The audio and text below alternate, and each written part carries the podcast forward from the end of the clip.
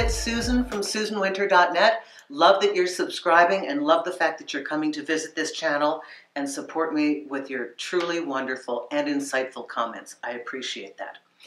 So much of the work that we do in the beginning of a relationship is trying to figure out are we safe? Is this something that's going to move forward? Is this person being straight with us? And there comes a time when things get confused where we're starting to think of should we bail? Because it's weird, it's odd, and you can't see another another option. So I want to talk about this precipice, the one between staying and going. The one where do you ride it out? Do you bail because you're so sure that they're going to dump you first or backpedal that you just want to cut it off first to get out of there? Now, some of this requires self discipline, and you're going to have to look at this very carefully. But the work that we try to do in relationships, okay, my philosophy, my philosophy. I tell my clients, you have the breakup card in your back pocket. You can pull it at any time. So bloody well relax. That's your last choice unless there's abuse or violence, that is your last choice. But before you leave, if you're teetering on that edge of just like, should I stay, should I go, should I stay, should I go, set a time, two months, and make a concerted effort to slightly alter how you're doing your output, your language. See if you can't jar something into being better. This is valuable time for you. I'm uh, really strong believer in this action of correcting yourself, trying to get finer clarification, finer communication, more positive reinforcement, more clear directives about what you want and why you want them, less psychobabble, less emotional hemorrhaging, less of that stuff, less, nothing's wrong, I don't know, no, nothing's wrong, and less silence and distancing okay? That's not going to help your cause because new relationships or any relationship becomes there comes a point where things get weird and we feel like we're walking on thin ice. And all we're trying to do is assess the potential risk that's going to happen to us. Are we going to be hurt? But how many times do I talk to people that are just teetering on that edge of leaving, but not because they want to leave, because they don't know how else to play their hand.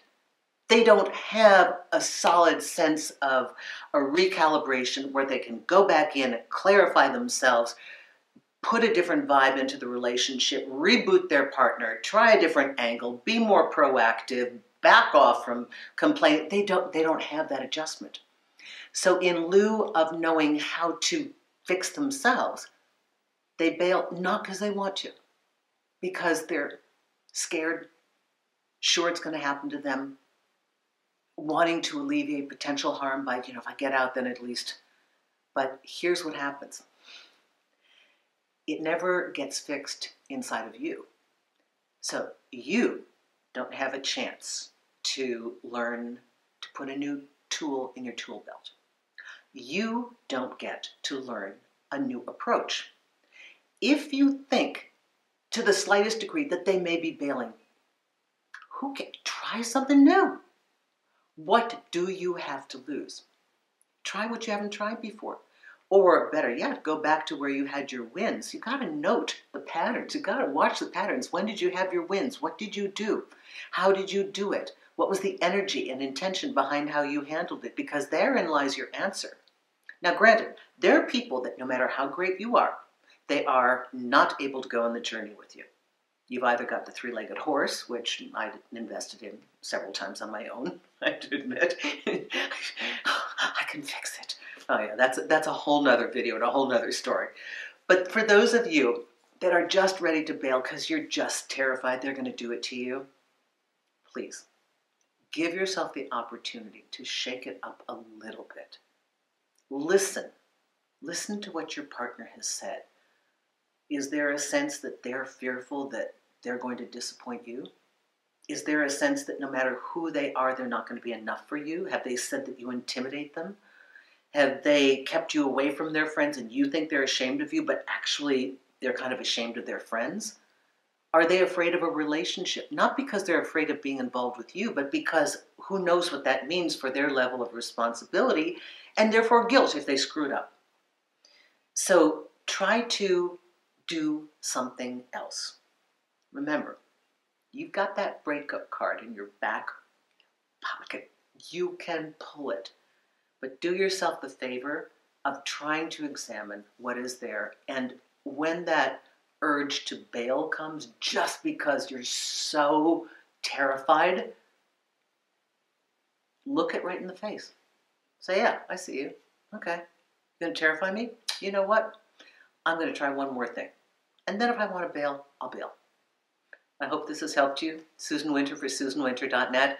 Love you folks that are coming to me on Magnify. I adore that system. That's the on demand by the minute, and it is coming Android ready this year in the next couple months. I know we've been saying that, but that's a for real thing.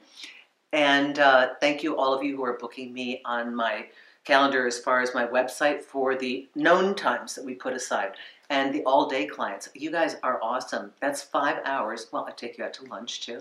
And we continue working, and that's a one on one with me all day. So I really appreciate all of you for your support, your kindness, and your great, great, loving sharing and information here. So thank you very much and have a great week. Bye bye.